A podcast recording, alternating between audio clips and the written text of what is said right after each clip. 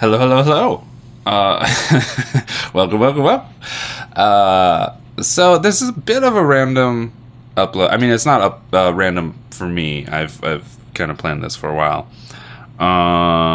But it's random to you guys because you don't know what's happening. And it's kind of random for Allison and Jonas, honestly. I kind of told them that I had something planned, but we hadn't like confirmed anything, and they're like kind of other plans for around this upload and blah blah blah.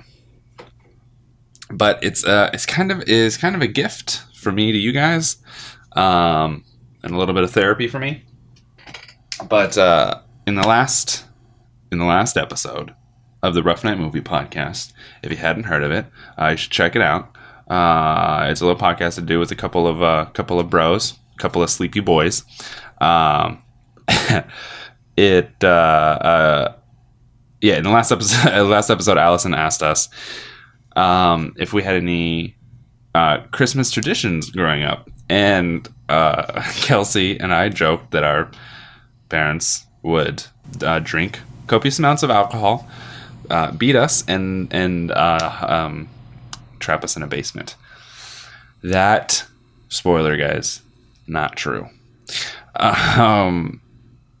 We had a couple traditions, one of which was every Christmas Eve our father would read us The Polar Express.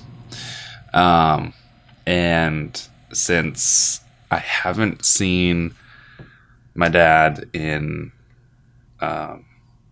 several years, I haven't seen my youngest siblings in a couple years. I've really fucking missed my dad. And so to kind of deal with that and to share with you guys a memory of mine, a childhood memory, I decided that I was going to read you guys The Polar Express. If you guys want to hear, go ahead and listen. If you don't want to, don't listen. You've probably guessed already that's what I was doing, given the title of this episode. I will read you guys The Polar Express, so I hope you enjoy. And it's not going to be like like an audiobook. There's not going to be music and sound effects.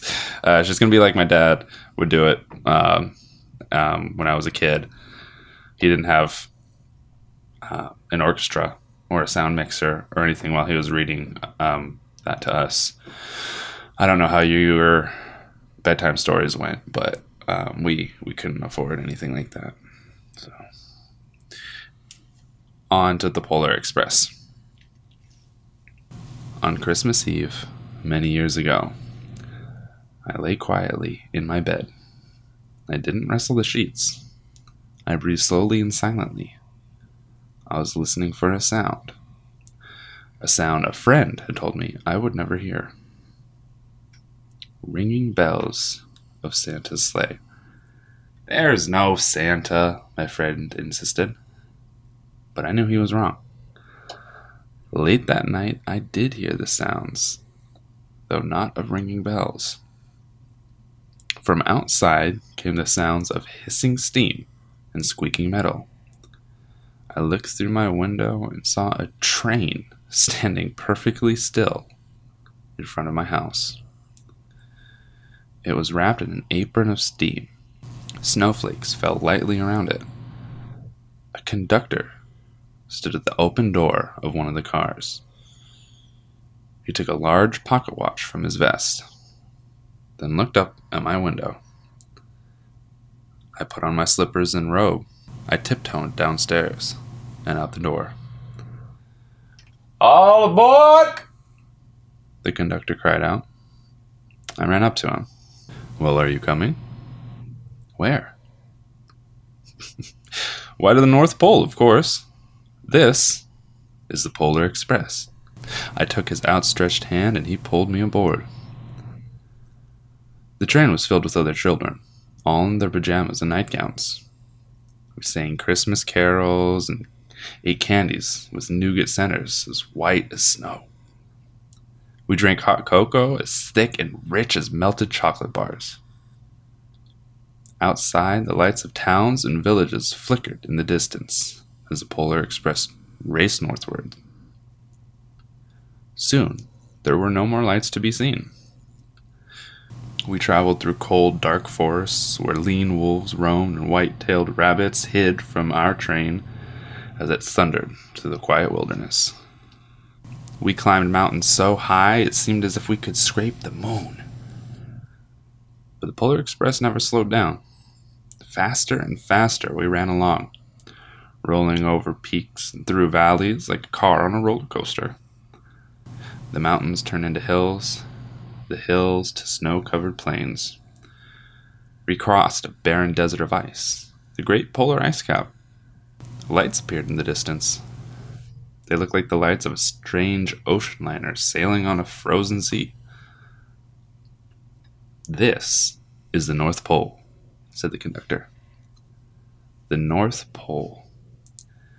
It was a huge city, standing alone at the top of the world, filled with factories where every Christmas toy was made. At first we saw no elves.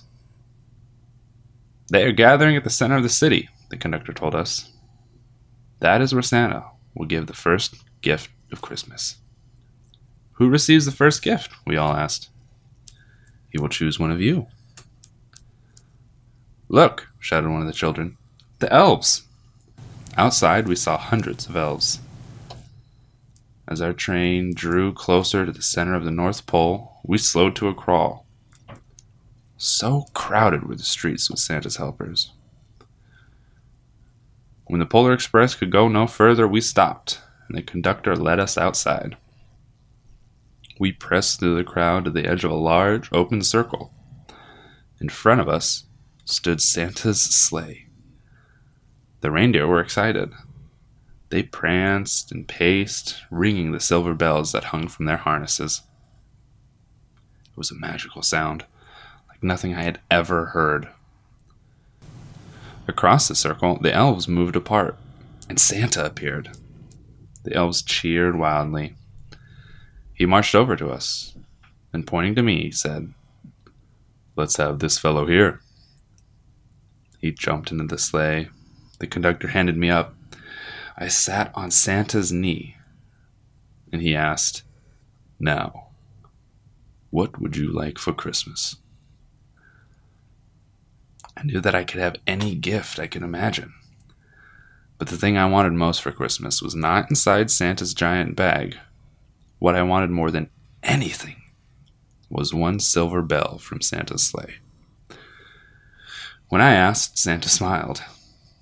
Then he gave me a hug and told an elf to cut a bell from a reindeer's harness.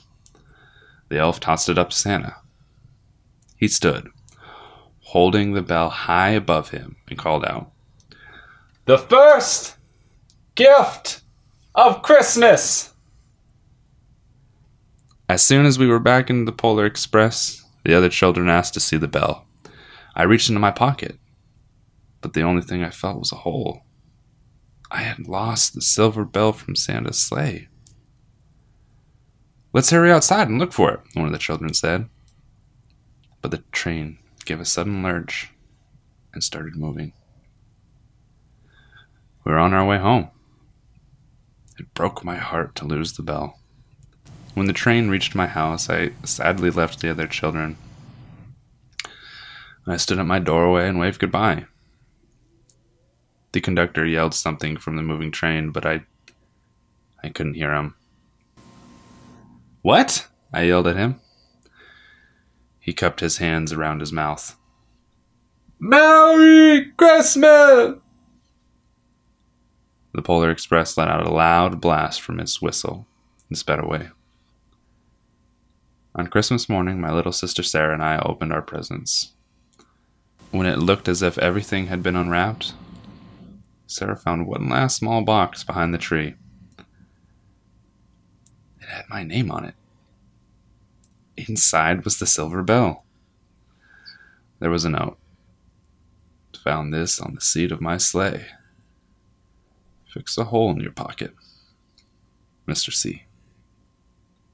I shook the bell and made the most beautiful sound my sister and I had ever heard.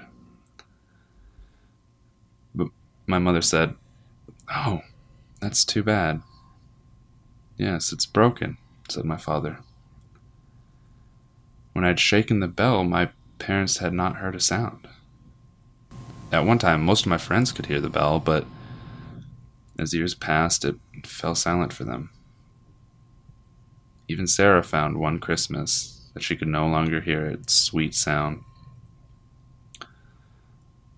Though I've grown old, the bell still rings for me, as it does for all who truly believe. Well, there it is, folks. Polar Express, as read by A1, Kyle C. Kelly. Hope you guys enjoyed. Means quite a bit to me. Thanks for letting me share this with you. Very intimate thing. Unfortunately, there will not be an episode this week, this upcoming Wednesday,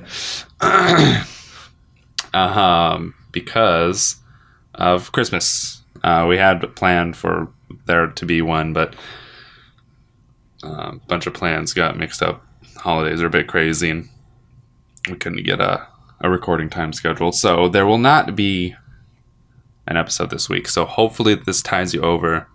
If not, you can come to my house and murder me. If that won't do it, you can murder my friends and family. All right. Love you guys. Thank you for all the love and support.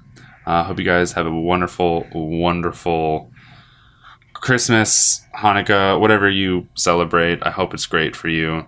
I hope you're surrounded by loved ones and friends. Sometimes those two things are the same. I don't know if you know that. If you don't want to be surrounded by loved ones and if you don't want to have a great time, don't. Just don't do it. Okay? What I'm trying to say is do whatever the hell you want and be happy, unless you don't want to be happy. All right. Enough blabbering. Love you guys. Happy holidays. Thank you for listening. With the Lucky Land Slots, you can get lucky just about anywhere. This is your captain speaking. We've got clear runway and the weather's fine, but we're just going to circle up here a while and get lucky.